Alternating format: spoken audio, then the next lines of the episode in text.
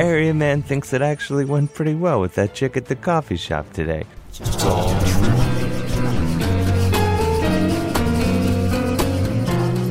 Hello, citizen. This is WBEZ's It's All True podcast, powered by the world's second favorite source for fake news, thewhiskeyjournal.com. I'm your host, Tim Barnes, and you just heard a fake news headline from writer, comedian, and musician Dave Hill. Each week on the show, I chat with a guest and then ask them to reveal a headline for a funny true story. This week's guest is activist Suey Park. Well, according to Reddit, I'm a hypersensitive bitch, so I'm pretty sure most people think I'm really uptight. Suey developed a Twitter hashtag heard around the world when she responded to a tweet from the Colbert Report. I formed my own charity, the Ching Chong Ding Dong Foundation for Sensitivity to Orientals or whatever. My network's promotional Twitter account, at Colbert Report, tweeted the name of my foundation without providing a video link to the original segment or mentioning that I was inspired by the Redskins charity.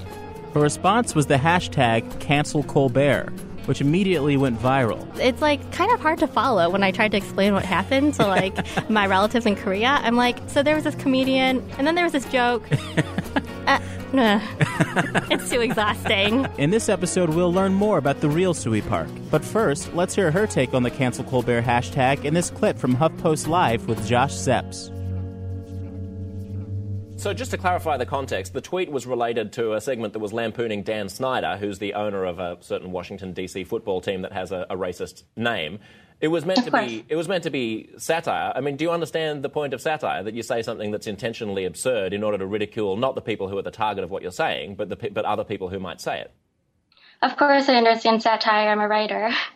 I think satire caters to the audience that you're speaking to, so it says something about what the audience finds humorous or acceptable when you're using those sort of jokes. And I think satire is supposed to punch up. Um, so unfortunately, he's not doing that when he draws a parallel to Orientalism to make a point about um, Native American mascots. But isn't his point that there are lots of stupid racist people who, in, even in their attempt to be conciliatory on race, end up putting their foot in it and saying something dumb? I really don't think that we're going to end racism by joking about it. Like, I'm glad that the um, white liberals feel like they are less racist because they can joke about people that are more explicitly racist, but that actually does nothing to help people of color.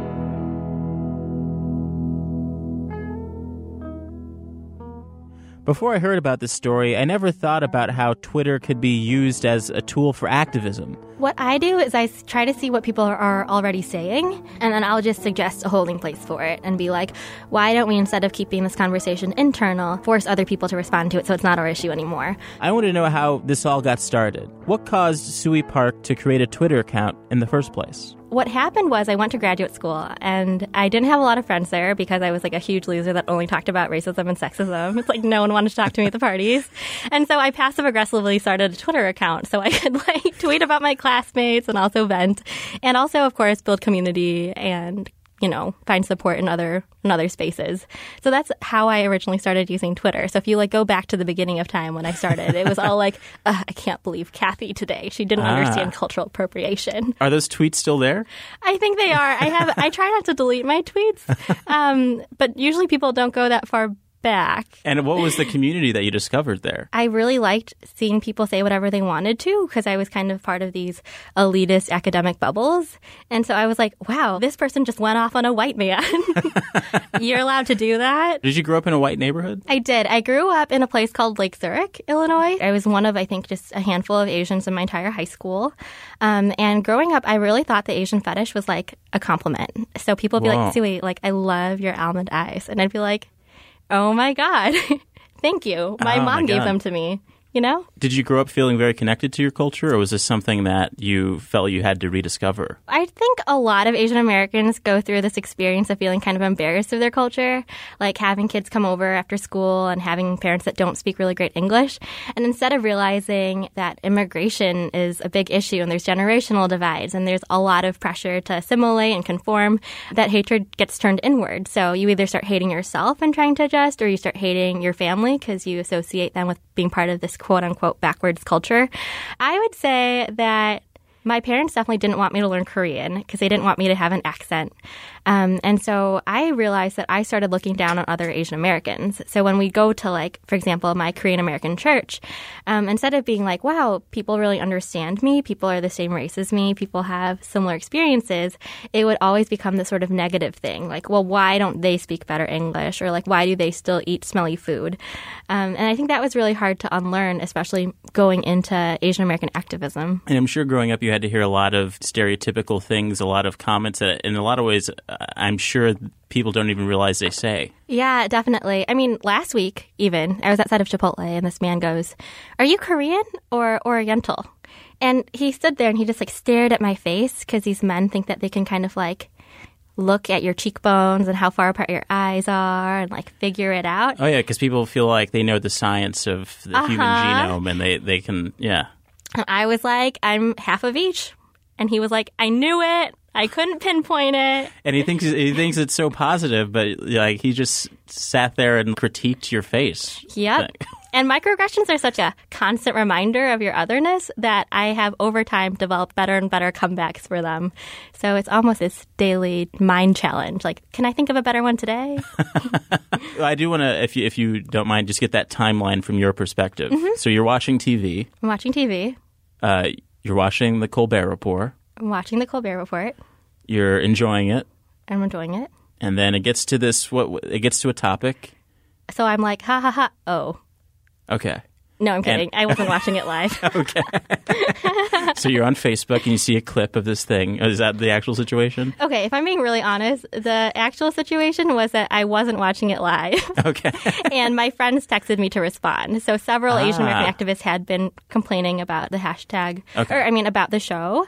Um, and they felt like no one was responding to it. And I remember being very much like, you know what, this is a really complicated issue, especially because I had previously helped out with some social media campaigns for um, ending the mascot name. And I was pressured by some other groups to respond to it. But then when all the backlash hit, um, everyone kind of threw me under the bus and made it seem like this individual was throwing a tantrum. Oh wow! So I mean that that kind of hurt me just because I felt like I, as an individual, was like trying to do the best I could to do what several Asian Americans had voiced was an issue. I mean, a hashtag doesn't trend unless several people are upset about yeah. it. So I was like, okay, I'll do what I can to create like this clever hashtag. It's not even that clever, but you know, I use alliteration a lot. POC for culture enrichment or like next generation sidekick or whatever I use. And it's like, cancel Colbert. Um, I didn't really mean it. I was more like hashtag someone should reprimand Colbert to be a little bit more explicit. The first hashtag I ever started um, was POC for cultural enrichment. And I noticed everyone that I was following just was continuously talking about being forced to educate their peers who had privilege, right? So I'm an Asian woman. I always have to explain microaggressions to my peers. Or I'm a Native American. I always have to explain cultural appropriation. Um, and it gets exhausting. And it's like this demand on our labor and um, also kind of this idea that our oppression isn't valid unless we can articulate it in this really intellectual, helpful, and what they call civil way. Um, and so I was like, you know what? Like, I feel like people are really upset about it. So I started that hashtag, and then of course it started trending eventually. Um, and I think that's really the secret to it is it can't really be like one company like Starbucks being like, I really want to trend my new brew of coffee. like, how will I get everyone to trend this? You know? We'll be right back with more It's All True after the break. And when we return, you'll hear Sue Park's headline for a funny true story. And so I was like, oh, apparently comedians get to get away with everything. So I changed my Twitter bio to comedian. If you think you can create a headline for a funny thing that's happened to you, send it my way. Record it on your phone, laptop, record player, anything, and send the file to It's All True Podcast at gmail.com. That's what It's All True listener Faraz Hussein did. Man relocates to United States fulfills lifelong dream of eating a Twinkie. uh, more Sue Park after the break.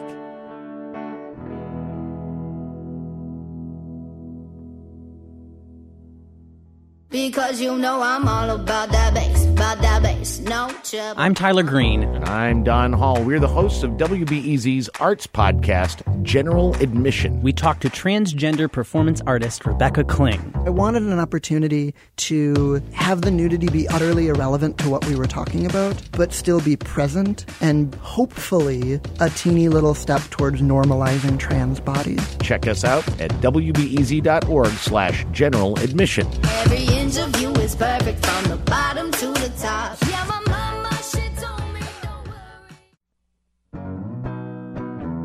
Welcome back to the show. I'm your host, Tim Barnes, and each week I ask a guest to reveal a headline for a funny true story. This week's guest is activist Suey Park. Here's her headline. Suey Park still does not understand satire. it's like I'm trolling myself right now. What is this? Well, what I remember from the story is I, I got booked on the show at the Museum of Contemporary Art. What was the theme of the show? Um, racist jokes 101. Which is an intense topic. I had, I had never heard of you before. It's okay, I'm not important. Uh, but you were also listed as a comic, as a comedian. Wasn't that funny? So, so explain that part of the story. At the height of cancel Colbert, I was just upset, right? And so I was like, oh, apparently comedians get to get away with everything. I, as an Irish American, was offended after reading only one line of Jonathan Swift's A Modest Proposal. I mean, eat Irish babies, hashtag cancel Swift. Trend it. Um, so I changed my Twitter bio to comedian to see what I could get away with. So I was like making all these jokes about white people. Next thing I know, I get like contacted by Homeroom Chicago being like, hey, do you want to be like the headliner for our show? Like we have these two other comedians and you'll be the final person. and in the like in the heat of my anger, I was like, for sure. But but let's talk about that. I I mean, what uh, did you feel the difference once you put the term comedian on your Twitter account? Did you feel like people were taking less of an intense response to your tweets? no, I feel like in fact they were more angry that I wasn't funny. They were like, You're a comedian? what? You like ripped us off. Like, who's gonna go to your show? So it's actually more hatred. They're like, How but you're not funny.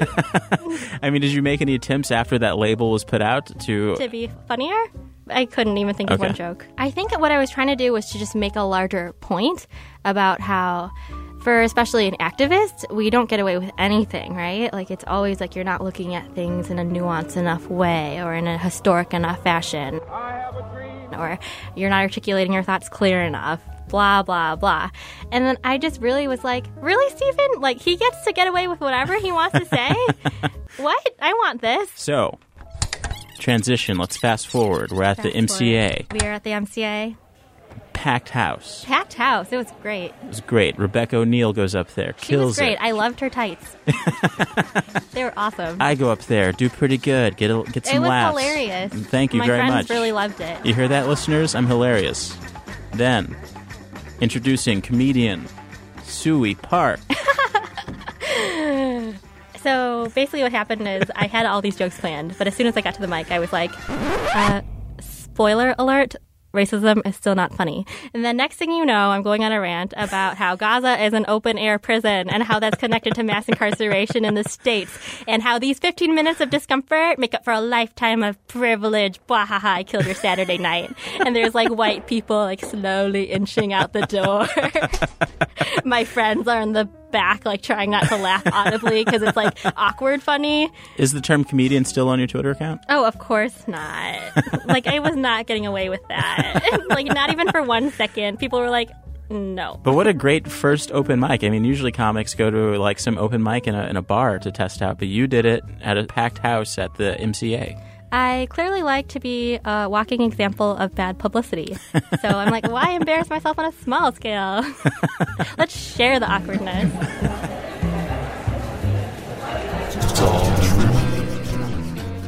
And that's the show. I'd like to thank Suey Park for being a part of it. Follow her on Twitter if you dare. Her handle is Suey underscore Park. She's working with a group called Killjoy Prophets. Killjoy Prophets is this woman of color centered um, collective. And so we kind of try to bridge the gap between like grassroots organizing, transformative justice, and also dismantling the church. So Ah. it's this like hodgepodge of cool people that I've brought together. Um, and we So- have our first event in November. For more information on them and how you can help out, visit sueypark.com. It's All True is a production of WBEZ Chicago and The Whiskey Journal. The show is produced by me, Joe DeSoe, Patrick Burns, and Tim Barnes. If you like more info on this show and other wonderful WBEZ podcasts like Pleasure Town, General Admission, Homemade Stories, This American Life, Serial, visit wbez.org slash podcasts. Next week on It's All True, I talk to Gregory Hollimon, but you may remember him as the principal from Strangers with Candy. Your metaphor confuses me, yet I'm intrigued by your ramble. Quick, to my office. That's right. I'm talking to Principal Onyx Blackman. This is Tim Barnes signing off saying, I believe in you.